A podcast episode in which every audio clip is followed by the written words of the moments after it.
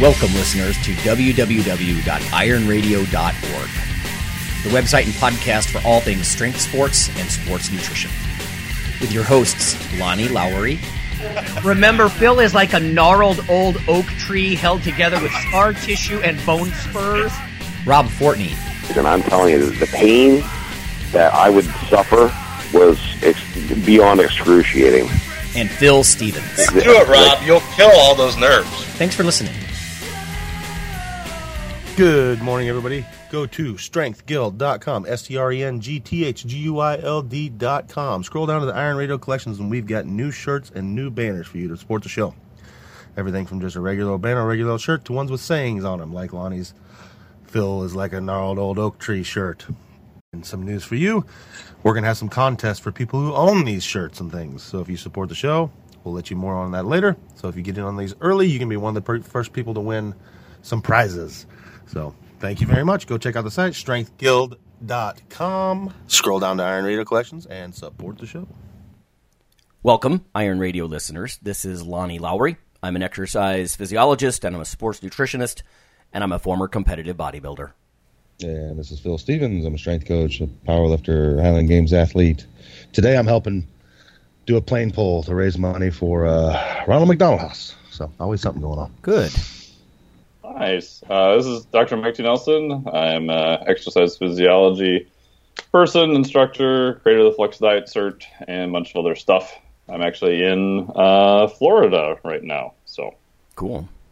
Yeah. It was nice. Got to go play in the ocean, did a little run on the beach this morning, so it's pretty good. Nice. Yeah. Okay, everybody, we have an episode of some news in the beginning, as we are wont to do, and then we're going to talk about getting huge, now versus then. Over the last 10 years, there's been some changes. We're just going to talk about how each of us might address the issue of just no-holds-barred hypertrophy. But first, some news. Phil, I know you have a couple of things. Yeah.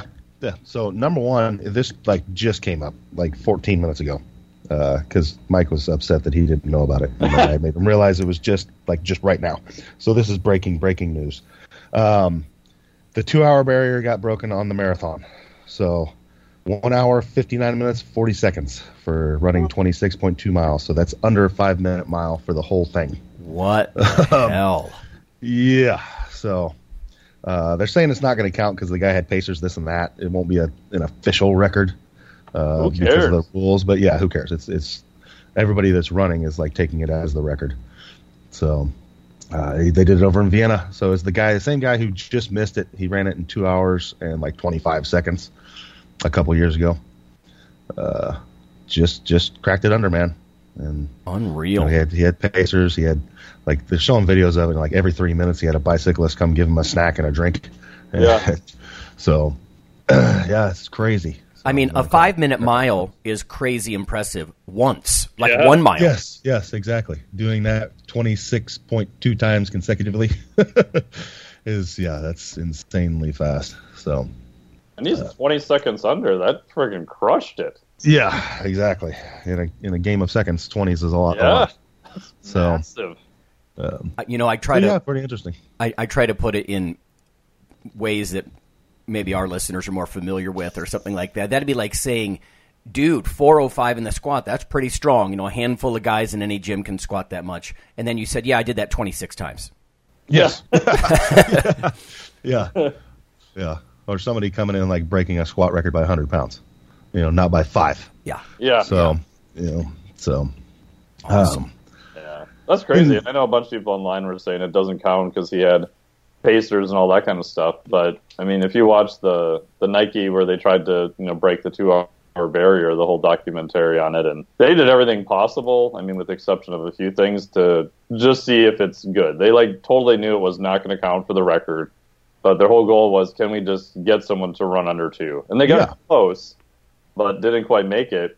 But what's interesting, if you saw his races after that, he did better than he's ever done at any other race. Yeah. I would totally expect that, having done it at least once now, he's the only human who's done it, and having a margin of 20 seconds, I bet that he could do it again. In a year or two or less, he'll be able to do it in an official capacity.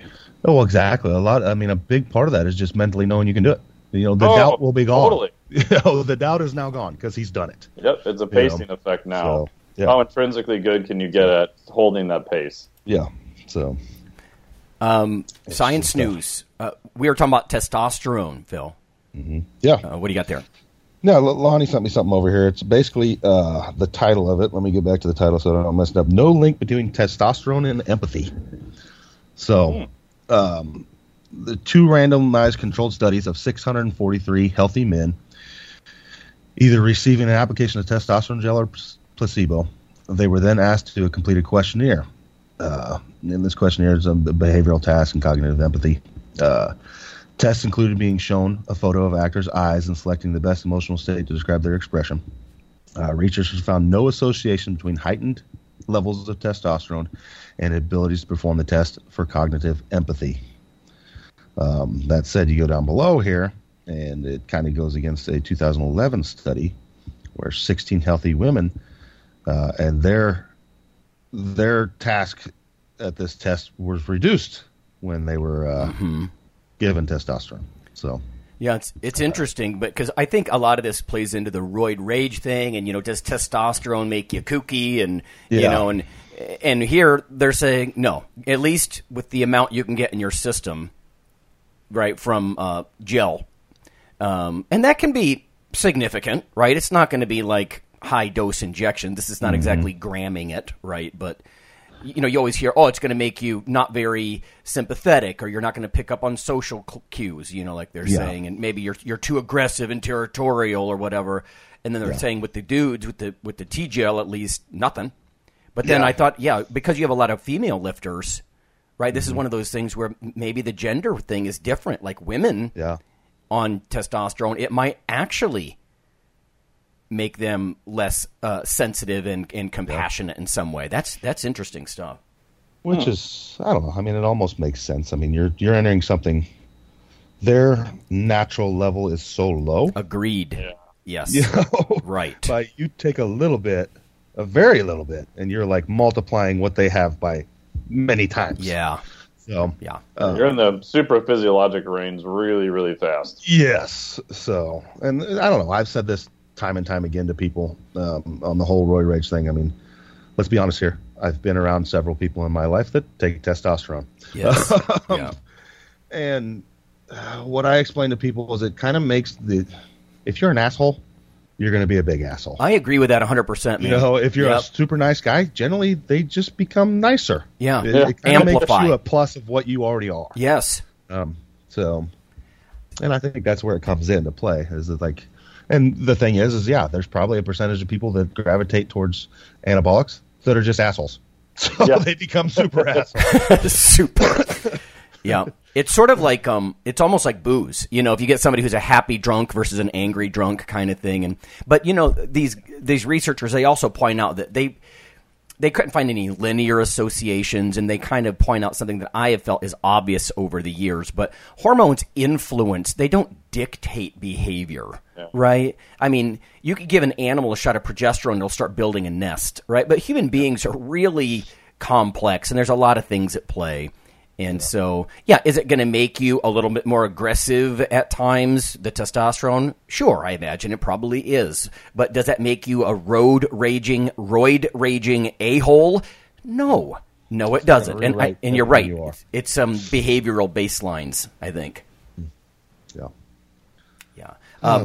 There was I read a comment afterwards regarding that study, and they were apparently the researchers had made a comment that we didn't really see anything, right, with the guys losing empathy or compassion or whatever, but they were speculating that might be different if a male is exposed to large amounts of T in the womb, right, then when he grows up, he could be hypersensitive to it, and it might affect him differently. And so it makes me think about, for example, if a woman is on anything and then she gets pregnant, right, you could be actually programming certain things. So then later in life, if you have a son, well, or a daughter, they might somehow be permanently, you know, have their circuit board, their motherboard is now a little different.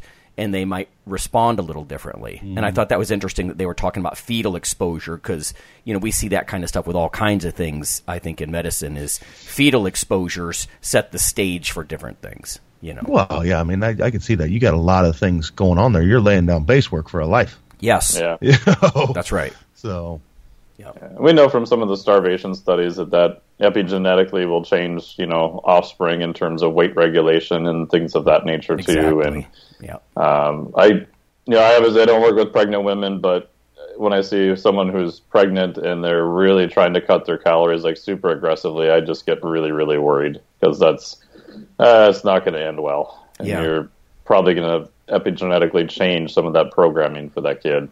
Yeah, I think similar things, like over the years, when I see a competitive, high-level bodybuilder or just female athlete who's clearly on, and then, I'm going to take some time away, I'm pregnant now, I think, mm-hmm. Wow, I wonder, to Phil's point, right, if you're not altering something, like some things could very well be different. I mean, Mike, you're just talking about food intake. I mean, we're talking about serious you know, pharmaceuticals at work. Yeah. And, you know, all women, of course, don't know they're pregnant in the first couple of weeks, even the first trimester. You know, they're kind of coming to realize that.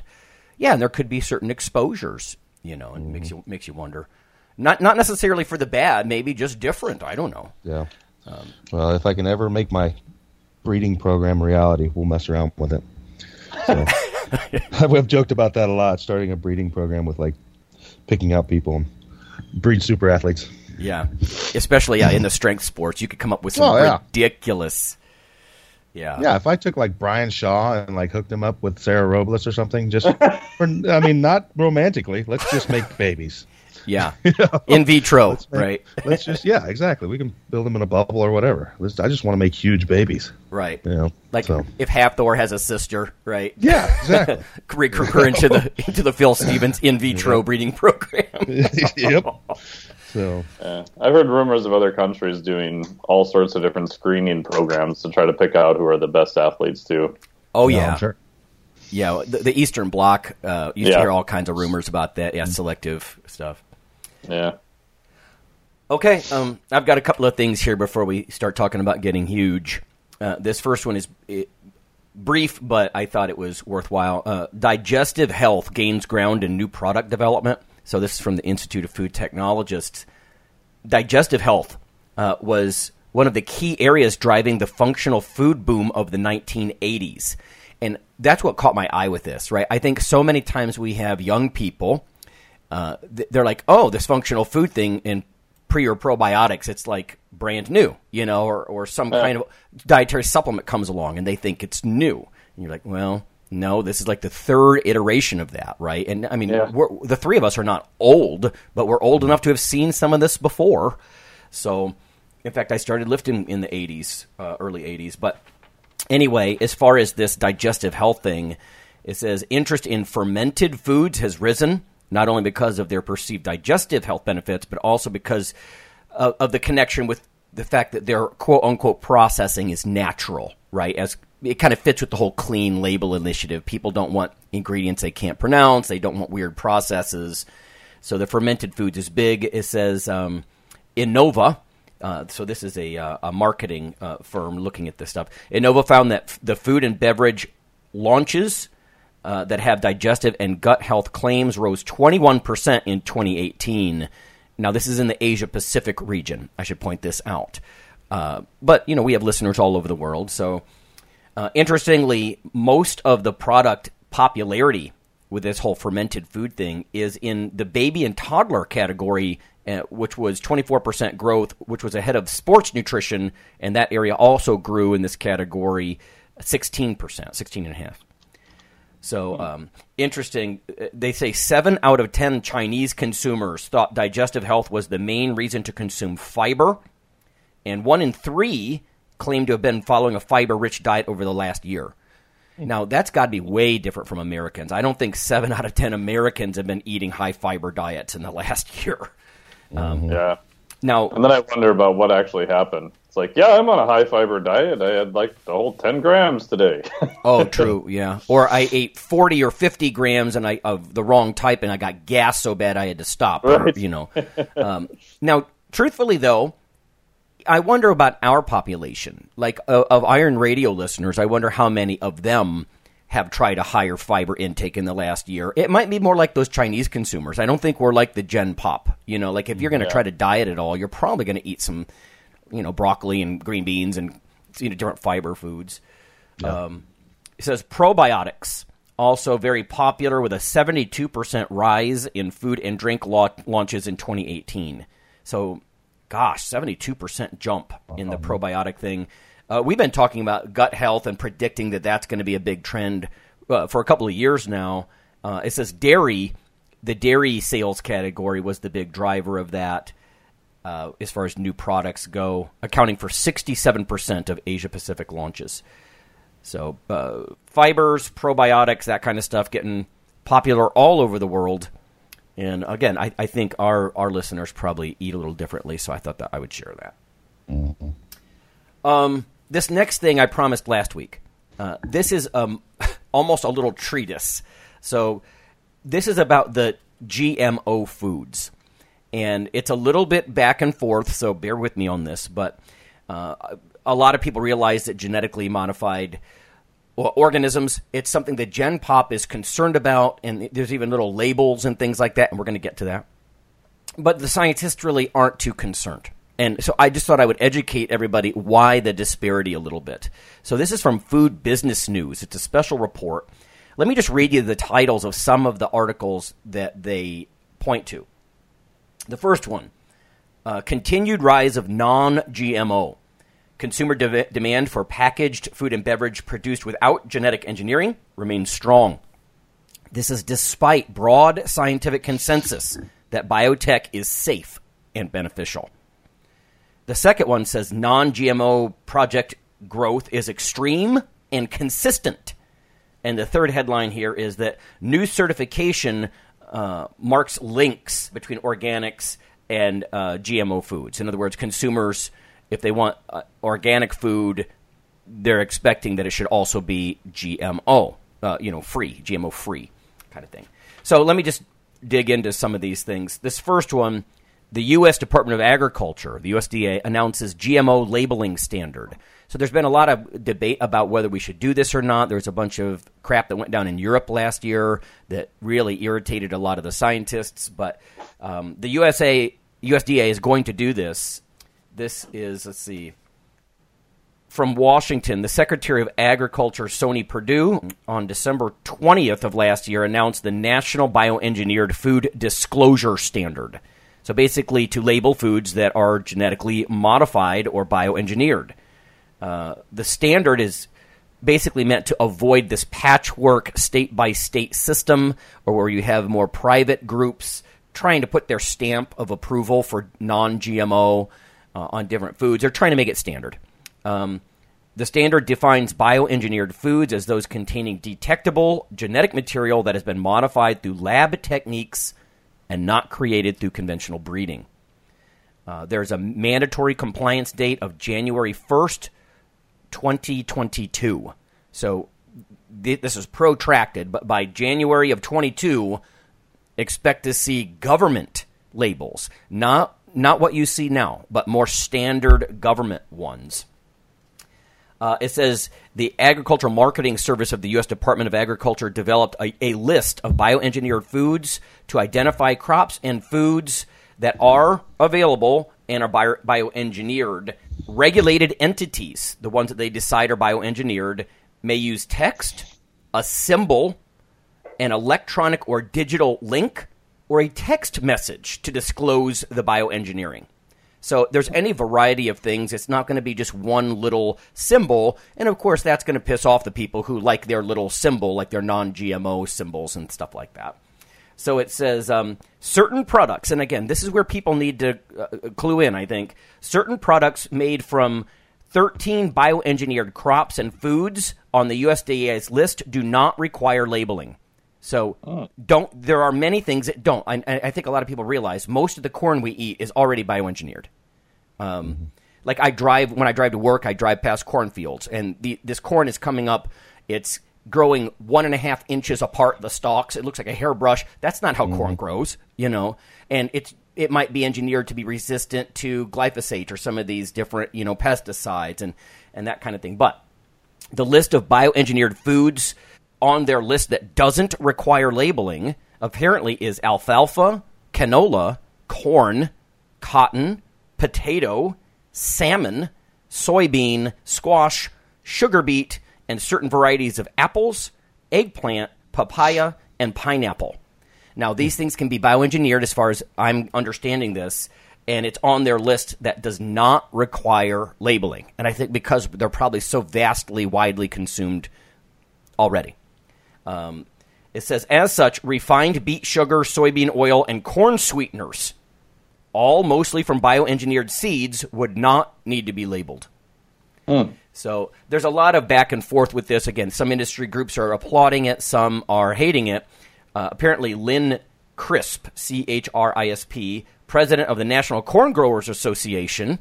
That makes me laugh, Mike. We took pictures in front of their booth once, remember? That's right. I still have the pens. The Corn Refiners Association, maybe. Yeah, but apparently they're pleased with it. Of course they are. It says, with information without stigmatizing important safe technology. So they don't want stigmas for things that are important and safe. Again, it's worth pointing out, a lot of scientists don't respond with fear to biotech like a lot of lay consumers do. Davy Stevens, president of the American Soybean Association and a soy grower from Kentucky, also noted his group's support of the rule. So some of these guys that are coming out, they're saying, yeah, we support it. We need some kind of standard labeling. And I'll weigh in about what I think. But really, I think our listeners are going to have to decide what they like or what they don't about these things. It says not all groups were pleased with the rule. And then there's some drama that goes on here. This article is too long for me to go on with everything. But, of course, there are groups that don't like it. And I'm going to guess that certain groups that try to have their own little proprietary label probably aren't going to like this too much, because this is the feds saying this is the requirement, right? Now, that doesn't mean they couldn't opt in, I don't think, to other things. The implementation of the new standard follows a rulemaking process that began in July of 2016. So this is a long process. Ooh. More than 14,000 comments were received and considered during the rulemaking process. And we've talked about it before, but when the FDA does stuff, they do similar things, right? They look for comments. We've had several guests on our show who actually would, you know, hop on a flight or get in a car and go travel to D.C. and make comments and stuff like that. So long-term process. So over the next couple of years, look for the GMO disclosure to be standard and not to be on everything, including stuff like corn and soybeans and things that are so common. Now, the last thing I'm going to add here is, here's a related article. Petition seeks to prohibit non-GMO claims on labels. So right now there's this non-GMO project. It says non-GMO project verified. It's got a little butterfly and a check mark, and you might have seen that. But that's one of the ones that I'm very curious to see if that's going to stick around over the next couple of years, because – again, my perception is what the feds are doing could just make that almost superfluous, really. This is by Jeff Gelsky, again from Washington. The Information Technology and Innovation Foundation has filed a citizen petition with the FDA that seeks to prohibit the term non-GMO on consumer foods and goods. The petition said that such claims, particularly the butterfly logo from the non-GMO project, are, quote, false or misleading, close quote.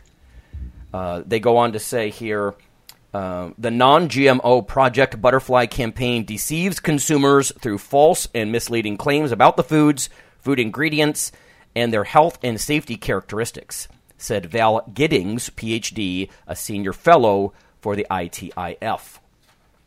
So they have links here for the petition, again, that's trying to ban the existing logo.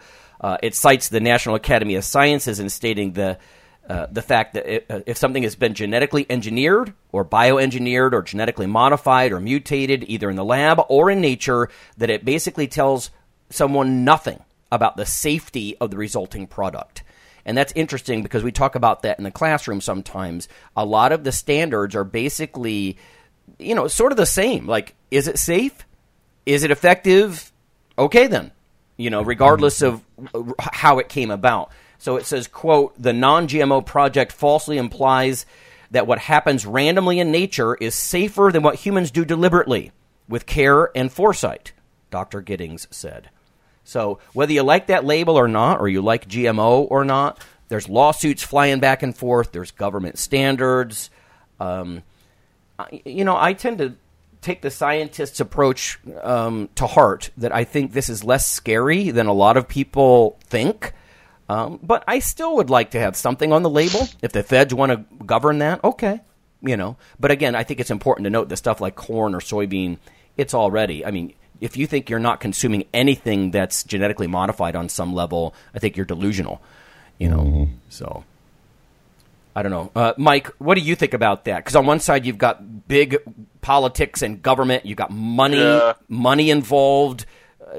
Do you like the current way we label it with that GMO project, or would you rather have a federal standard, or do you not care? I mean, my general overview is that everything should be labeled and let the consumers kind of decide. The downside with that is maybe not all consumers are scientifically educated either. So you see kind of weird trends and stuff happen. But I mean, I think that at least you should have the possibility of looking to see what is in there, and you can kind of decide from there. I mean, even like when we're back at Experimental Biology years ago, we went to a talk by Monsanto that said, hey, we're not really doing much genetic modified vegetables anymore. We're trying to do selective breeding, so we don't possibly have to label them as, you know, GMO. That was, what, 4 or 5 years ago or something.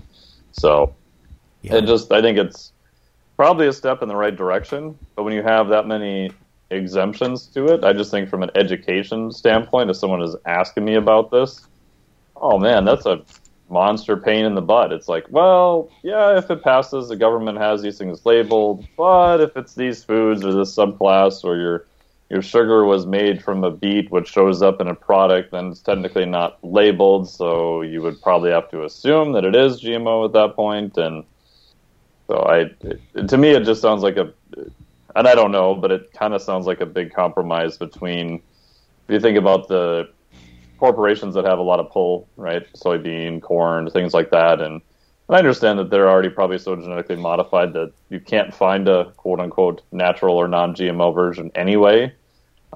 But, yeah, I don't know. I mean, I think it's probably a step in the right direction. I thought it was interesting that salmon was on there, though. That's something that kind of jumped out to me as, really? Salmon? I don't know. Yeah, there was some. That seemed a little odd. There was some details about that too. That came up a couple of years ago. In fact, we talked about it, and I don't remember the specifics about it. It's the Aqua Advantage salmon that's on the waived list. Aqua Advantage. I don't know. It would just seem like, okay, we should probably be able to tell what's a GMO salmon and what's not. I get that corn's kind of distributed everywhere, but a salmon, I don't know. It just seems a little weird to me. But yeah, I think one of my concerns is if this government, if it's as something as minuscule as a text, like here's a little text for more information. That's like the menus at McDonald's. Do you think people pore over those menus? You know.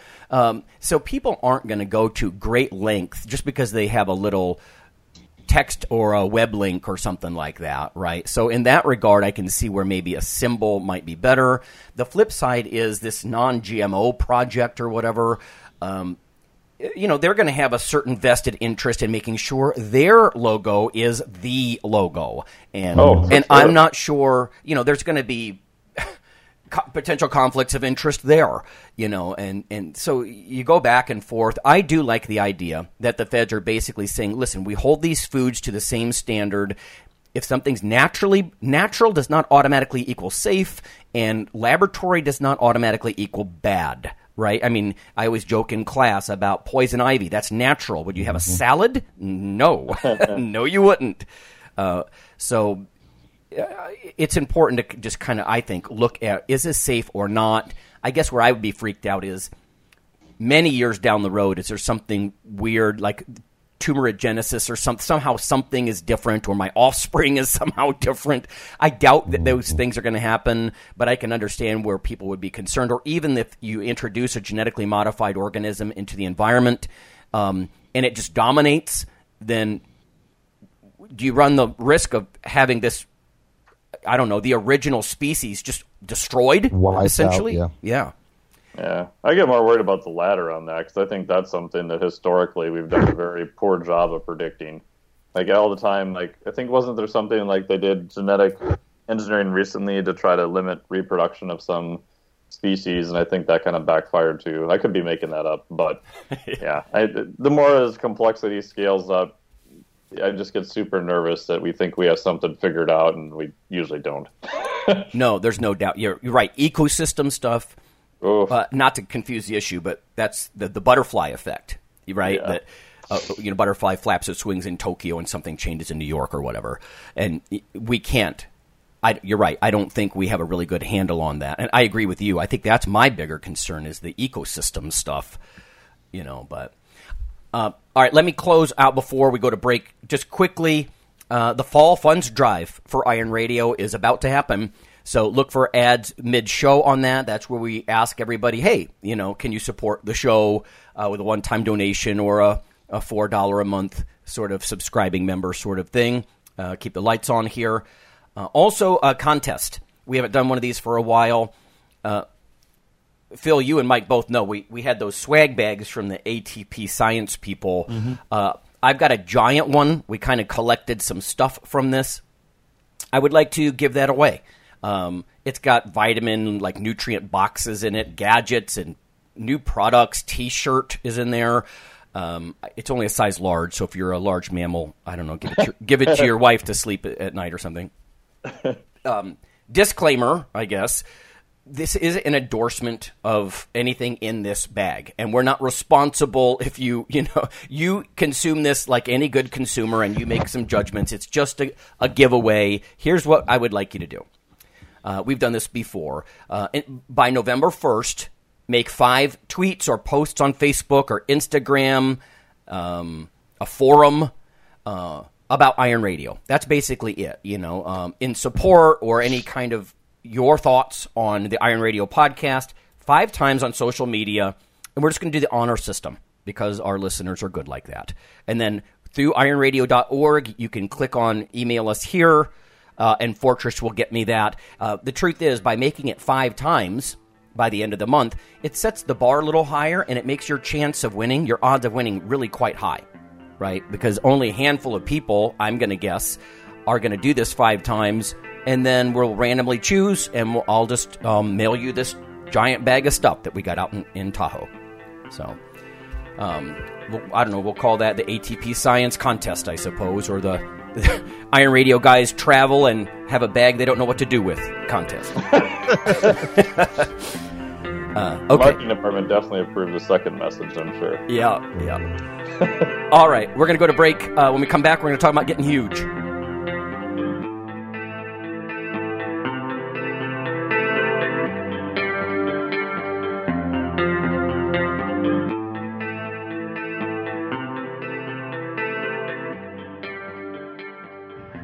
Hello there, ladies and gentlemen. Yeah, you know who this is.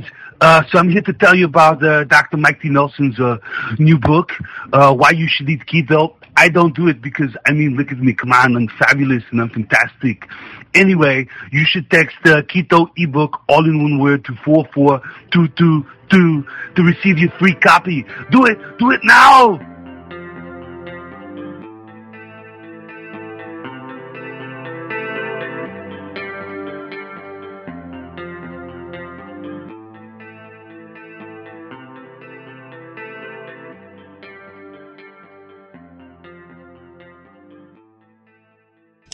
Can't stop feeling. Some of us don't understand how lucky we are to be living in this land. Hi, listeners. This is Rob Fortress Fortney. I'm here to remind you that as the holiday season approaches and your thoughts turn to giving, we like you to keep Iron Radio in your thoughts.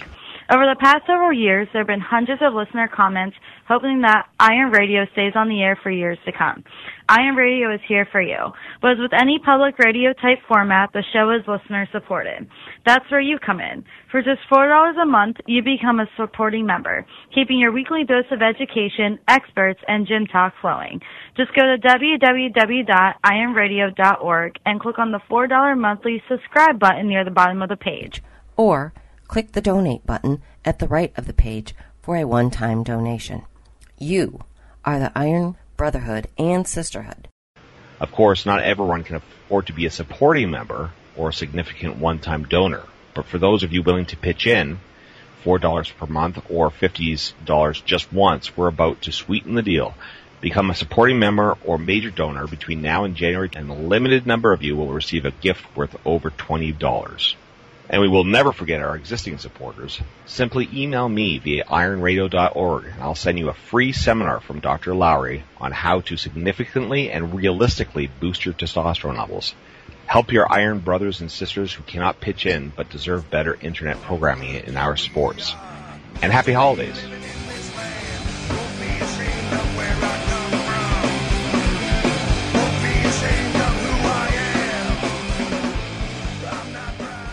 Hey listeners, this is Dr. Lonnie Lowery. If you've ever had anyone critique you on your protein intake as part of your weightlifting lifestyle, oh, you poor meathead, all that extra protein is going to rot your kidneys or weaken your bones or dehydrate you or give you gout or who knows what. There is a book available. You can simply Google CRC Press and Lowry. And what I've done is reach out to experts all over the world and create a book, a single compendium that you can hold up and say, this is why I consume extra protein. This can be very valuable when you're being quote-unquote educated by various professionals on the topic. There's an enormous amount of literature in this book on the safety, the effectiveness, how protein works in cells, the history of protein and weight trainers, much more. So again, please check out CRC Press and Protein and Lowry. You can just Google that. And full disclosure, I do make a small single-digit royalty on the book. But that's not why I did it. I did it so we can all have something, our particular population, to both defend what we do and to inform our nutrition and our eating. Thanks.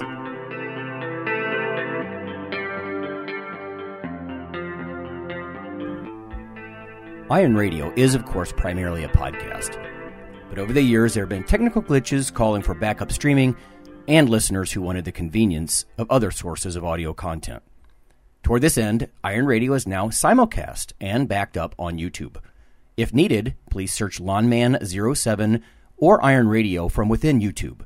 There's not much video, but if you like to listen through YouTube on a Roku or other living room device, there you go.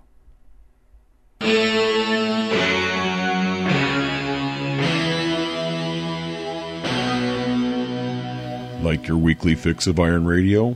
In addition to being a popular institute on iTunes, we are also on email.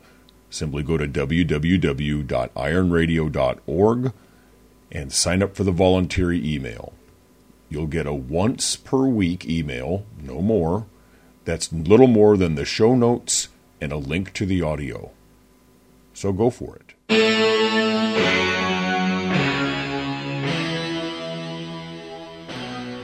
Okay, folks, we're back. It's Dr. Mike T. Nelson, it's Coach Phil Stevens, and it's Lonnie. And we're going to talk about getting huge. And we're going to talk about getting huge now versus 10 years ago. Okay, so unless the sports and the science haven't really progressed in any way, you would think something would be different. But then I'm guessing some things, if they just work, they're maybe not different from, let's say, 2009 when we started the show. So, Phil, let's start with you. Top three keys to unbridled size. So it could be lifting, eating, sleeping, supplements. What if you were going to say three things just off the top of your head, right? And listeners, keep in mind, we're doing this off the top of our heads. But three things to just get huge. To what your current thinking. I'll start off with eating because I just watched Brian Shaw's new video of following him eating 10,000 calories a day. He started a new diet. But the ease and ability to have good mass quantities of quality food. With he ate like a lot of mail order buffalo and things like that. There's more of that than ever before. You got more choices of things like that. So you can get mass quantities of quality food that's readily available. Mm-hmm. Probably more than any other time in history. access to quality strength training gyms, like more old school type gyms. There's probably more of them than ever. A lot of that probably has to do with CrossFit coming up. But there's more places like mine than probably ever in history. So you're not relegated to trying to get huge at a Globo gym. Okay, almost a club, like a club environment. Yeah. I mean, there's more. I mean, I would argue anyways that, you know, a place like mine is more conducive to getting bigger and stronger than like 24-hour fitness. Yeah. Oh, where, yeah. Where you might get kicked out. Right. Socially alone. Yeah, it would help. Yeah. And I don't know. One can't ignore this. I probably should, but probably pharmaceuticals with the advent of SARMs and things like that becoming. I haven't looked into them that much, but it's all the rage now, from what I hear. Right. There's probably more pharmaceuticals than ever before. So yeah. You add those three things together and you've got large mammals.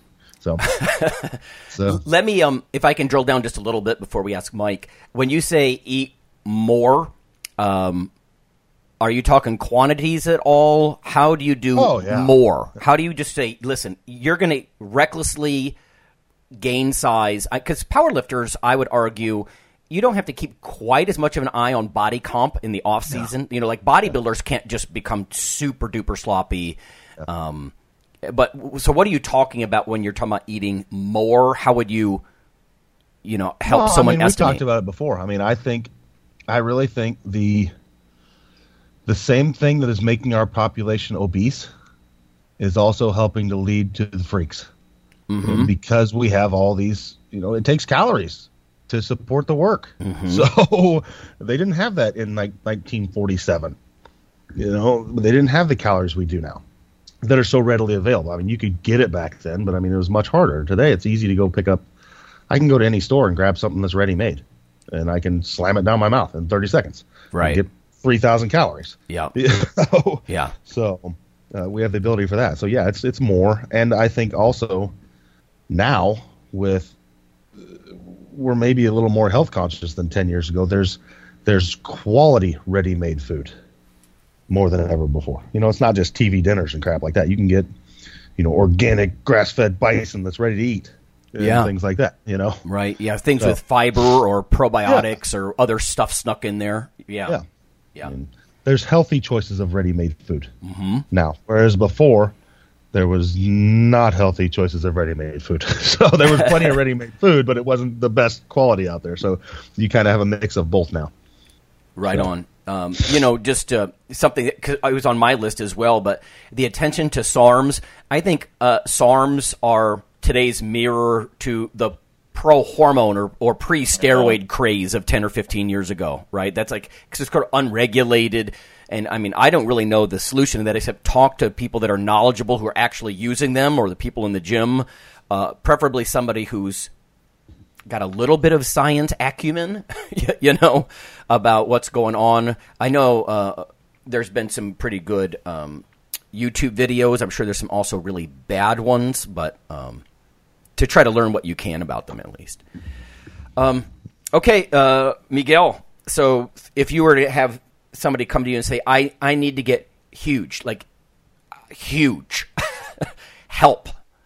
Yeah. What are you going to say first? Yeah, pretty similar to Phil's list. I mean, I would say eating's probably number one, assuming they're not training like a complete idiot. And you can get same with Phil. You can get high quality food now that it was much, much harder to get many years ago from, delivery systems of, grass-fed beef. I mean, I remember I didn't eat red meat up until maybe 4-ish years ago again. But previous to that, we always knew a farmer, so my parents were able to get it. But I remember working with clients, and they're like, I live in the middle of New York. What are you talking about? Like, you can go to the one, fancy store that's going to charge you like $25 a pound for something, Or now you can order from U.S. Wellness Meats. There's a lot of other, Butcher Box. There's lots of places online where you can get it. And I've used some of them before, and they're great. It's very high quality. The price isn't too bad. I mean, it's not dirt cheap, but it's not horrible like it used to be. Mm-hmm. So getting high quality food is easier. Mike, stuff like Mike, if I can interject. So can you tell everybody before you move on why the red meat change? I mean, that's changed over the last 10 years. Why did you decide to go for it? Yeah, so growing up, I did eat some red meat, and then I stopped around age 12 or 13. For some reason, I just didn't like it. And I went to college, and I took an environmental science class in the early 90s, and I'm like, well, it doesn't seem like a good reason to eat it. You know, and as I did more nutrition stuff, I was like, well, you can get most of the things from other sources if you know what you're doing. And, you know, I tried being a vegan for a little while. That didn't go well. So I was kind of mostly a lacto-ovo. And then I added chicken and fish in for a little while in college. Because if you're not eating chicken and fish and trying to live on just dairy and plants, your lifting's going to suck. Yeah, yeah. Unless you're using some type of, you know, supplement of protein or something like that. It's just really, really hard. You could do it, but you're going to spend a lot of your time trying to do that. And graduated, you know, many years later, and it wasn't until I started doing more stuff on metabolic flexibility, I'm like, I haven't really eaten red meat now for probably well over 2 decades. So I'm like, so what happens if people all of a sudden, you know, go out to dinner and have a steak? Oh, they tend not to digest it very well, right? If you go many, many years without it. And I'm like, oh, wait a minute, am I a hypocrite because I'm saying, oh, you should get wide variety of stuff. All these things are good. You should have the ability to at least handle them and decide if you want to eat them or not. I'm like, I don't know if I can handle any red meat. So I should probably get back at least the capacity to, you know, to handle it and decide from there. Flexibility. So, yeah, flexibility, exactly. I'm like, if I'm the one preaching all this stuff, I should probably do it myself. And so I remember having gelatin, and that went okay. So I'm like, okay, what's the most processed thing I can get? Okay, gelatin. That was okay. And I remember having this sample of a beef hydrolysate I got at the Arnold years ago that has just been, you know, processed to hell and back. And I'm like, So every day I would open my cupboard, and this sounds pretty woo-woo. I'd look at it and go, do I think I'd be able to handle that today? I'm like, no, I don't think so. And I'd close the cupboard. So this, oddly enough, went on for like several weeks. And I'm like, I think it'll be all right. So I just had half the packet. That was fine. Had the rest of it. And then ended up going to my parents' place. Like a couple weeks later, I had like 1 ounce of grass-fed beef. That was fine. And then just kind of scaled up from there. And then I realized, I'm like, oh, for whatever reason, now I actually do like it. Because even previous to that, even like at Christmas, my parents would have, you know, steak and that kind of stuff. And they're like, don't you want any? Doesn't this smell great? And I'm like, no, actually it doesn't. Like there was nothing that was appealing about it. So that was kind of the reason for the change, and now I eat a fair amount of it. So So what about training, supplements, recovery, etc.? Yeah, so training. I mean, I think just pushing. I'm a big fan of frequency. You know, if you push more frequency, you're going to get more volume. You know, assuming you can recover, and if you're in a caloric surplus and you're doing everything else right, you should be able to train more. This old myth of, you know, not so much now, but I think in the past, you could probably vouch for this, Lonnie, of bodybuilders all of a sudden scaling up their volume like ungodly high as they're trying to cutting. I'm like, oh, man, you're just going to run out of space at some point on that. Yep. You know, big compound movements. I think you can make an argument of definitely throwing in some hypertrophy stuff in there. I mean, that's the definition of bodybuilding, right? Getting bigger, adding more muscle mass. And the third one I'd actually put probably as sleep. I mean, I know for myself, like I've prioritized sleep a lot more the past 2 years, and it's made like a massive difference. And, you know, sometimes with travel, it gets a little screwed up and that type of thing. It's not perfect, but, you know, ideally I sleep on average. If I look at my Garmin of time that I spend in bed, like this week was lower, was 8 hours and 42 minutes. Last week was about average, which is 9 hours and 25 minutes. You know, and I find if I can just sleep more, I do better, and the same thing with clients, you know, and that's usually the hardest thing to get them to do, because you're asking them to make a massive lifestyle and even a value change to their life. But if they can do it, it makes a big difference. Yeah. Oh yeah.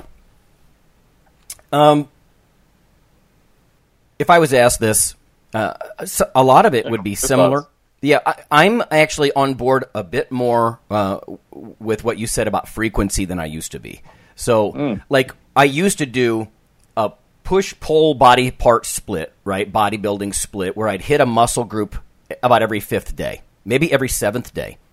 Now I think, although I would still do that with lots of heavy negatives, you know, purposely getting sore, the whole tissue assassin, activate satellite cells, that always served me pretty well. I think I would alternate that, though. I mean, over a 2 or 3 month mesocycle, maybe a couple of weeks of one, a couple of weeks of the other. I'd probably play around with the programming, but I would probably alternate that in with something that's more frequent than that. You know, maybe an upper-lower body split, you know, where I'm doing less total sets in a workout, but I'm back at it. Maybe like on a 2-on, 1-off, you know, schedule, or a 3-on, 1-off kind of schedule, where I'm actually trying to get in a little bit more frequency and not trying to only get sore and rocked every time I lift. Because that's 10 years ago, I think that was really where I mostly was, or at least I favored that. As far as eating, yeah, I would suggest people try to eat about 1,000 calories above maintenance. This goes back to what I was saying before about not getting too sloppy, right, if you're a physique athlete in the off-season. But I don't want to calculate really anything. I'm just saying basically eat about 3 more servings at each of 4 or 5 meals throughout the day. That's a decent way to do this without breaking up the calculator, because if you're down on that level of granularity, you're wasting your time. You've got to eat more, just more. So eat like 3 more servings than you do now across each of 4 or 5 meals. You're going to start entering that range, you know, of 1,000 or more calories a day. You can't pussyfoot around with 272.1 extra calories times this many days equals this many pounds of theoretical muscle mass. Baloney. Instead, eat baloney. So, I'm also with you on the sleep. Like, try to sleep freaking 9 hours if you can. If you're younger, you get better sleep anyway.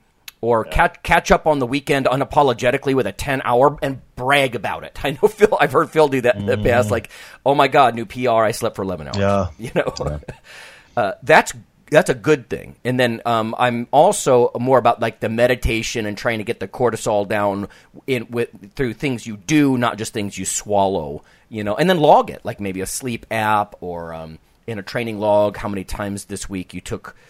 You know, start small. Maybe it's even as little as 5 or 10 minutes of focusing on your breathing, or doing some of these progressive relaxation audio, you know, where you go through, you squeeze each major muscle group. You can find a lot of that stuff free online. There's different guided meditations. There's different ways to go about this. It doesn't have to get weird. I think some people, they hear meditation, they think that's sort of weird, mystical Asian stuff. And no, it's not.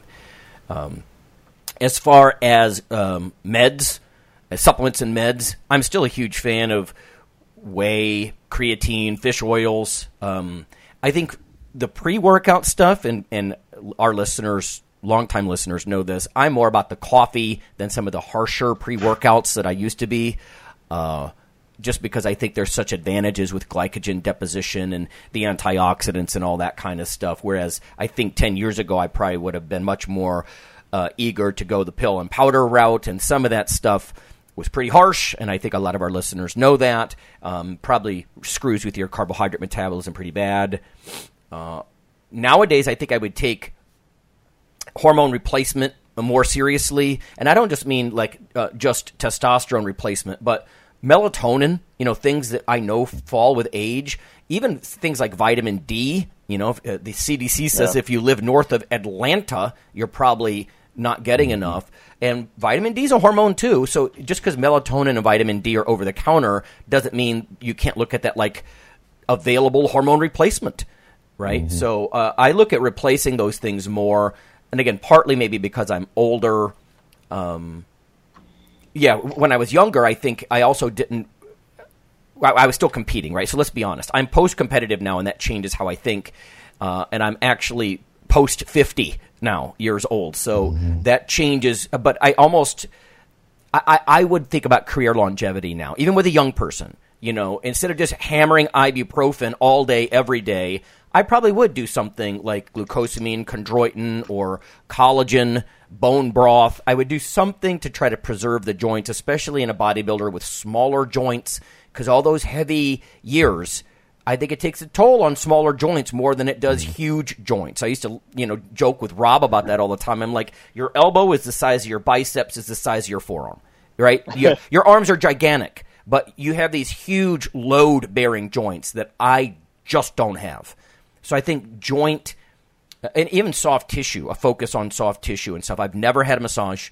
I've never done foam rolling, and I think I would at least have a little bit of that occasionally in somebody trying to get huge now, right? So, do you think? I'll ask both of you guys. Do you think this would change if body composition was more? So, if it's like an off-season bodybuilder where you know you're going to kind of have to take off that extra fat that you would add? Well, for me, it is. I mean, that's why I'm saying you can only if you're eating 3 more servings than you normally eat every time you sit down. That's probably pretty good. Like I don't know. The last time I competed, I admit I would go to Walmart. I'd buy those ready-made cakes. This is sort of both your guys point out ready-made stuff. These icing, just sugary icing, smeared, refined carbohydrate. They're cake. It was cake. It was like the size of a Frisbee, maybe a little smaller than a Frisbee, and I would just eat it. But I wouldn't do that every single day. If I was Phil and I was trying to get up to 300 pounds, and I know that every pound I gain makes me stronger, more or less, I'd be more reckless, even more. But I still think you need to break through.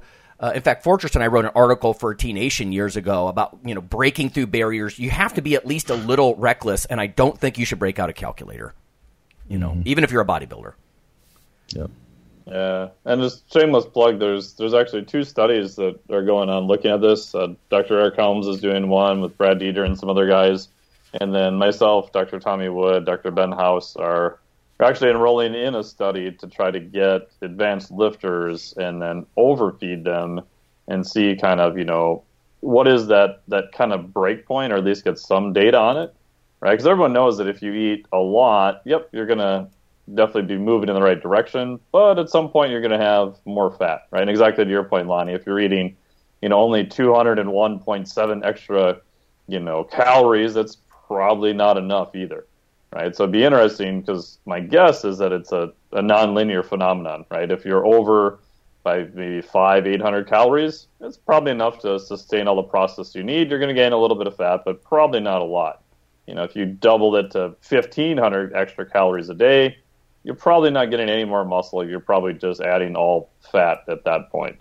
And the research on this is just very, very limited pieces of data. So if people are interested in being in that study, we're still looking for volunteers. I think one of the requirements is you have to do at least a double body weight squat, I think. But, I'm not making any money. Ben's not making any money on it. We're just, trying to get people into it. And if they're interested, drop me a line. But hopefully in a couple of years, maybe we'll actually have more actual hard data on this so we can get people an idea of where they should be at. Cool. Yeah. Okay. Well, there you have it, everybody. I mean, changes to our thinking. I can tell you, I think the age thing has affected my thing, and also the science, like things like SARMs or even like growth hormone replacement therapy and things like that, things that used to be considered really out there, like, somehow work with a questionable, I don't know, chiropractor or something and try to get hooked up with your GH. I don't mean that, right? And I'm not telling people to go do that, but you can see the transformation in some of these older guys like Stallone, who stumble into GH, and it does things that testosterone alone will not. And I don't think the solution as you progress through life, even in your 40s, let's say, and certainly into your 50s, more testosterone is going to start messing with your prostate and doing other things.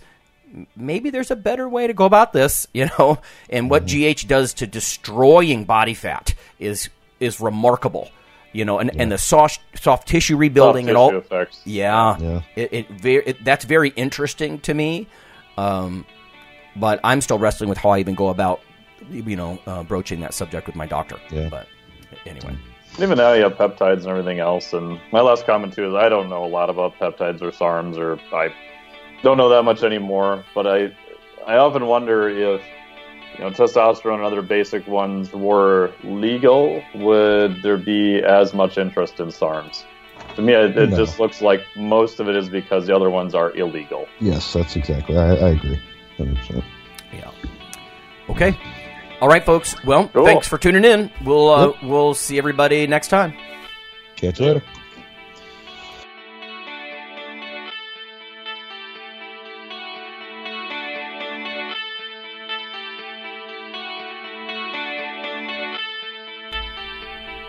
Hey listeners, have you seen the store at ironradio.org?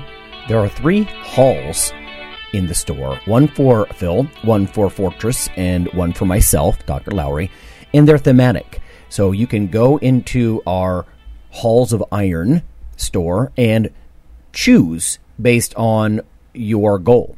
If you need something to learn or read or something nutritional, you can look in my store, Lonnie's store. If you want something about injury prevention or competition, then take a look at Phil's Hall of Iron. And if you want something about motivation or daily training, Fortress's Hall has what you're looking for. There are some fun, heroic descriptors as you browse through the stores. We try to make it a little more fun than the average boring online store. And whether you're a novice lifter or someone more experienced, you can take heart that you're not wasting your time.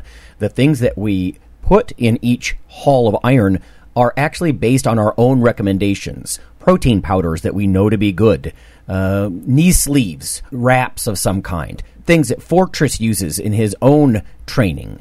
The stuff you see, you know is good. This way you don't waste time. So check out the Iron Radio store at ironradio.org and let us know what you think on the forums. And certainly you can request products and we will screen them before they go in. So thanks for listening.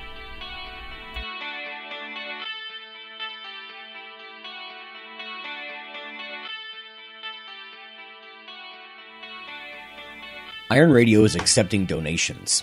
If you like what we do, the professors, the scientists, the bodybuilding show promoters, the athletes themselves in powerlifting and bodybuilding, please consider making a donation or maybe buying something from the ironradio.org store. We also are accepting supporting members. So for $4 a month, which is frankly less than the bank sneaks out of your account in fees, you can step up and support a form of sort of public radio for the bodybuilding and powerlifting and strength community. The Iron Radio podcast and all of the audio on ironradio.org is for informational purposes only. If you're interested in starting a diet or exercise program, it's important to check with your physician. Also seek the help of registered dietitians, athletic trainers, and qualified exercise physiologists in order to make the progress that you need.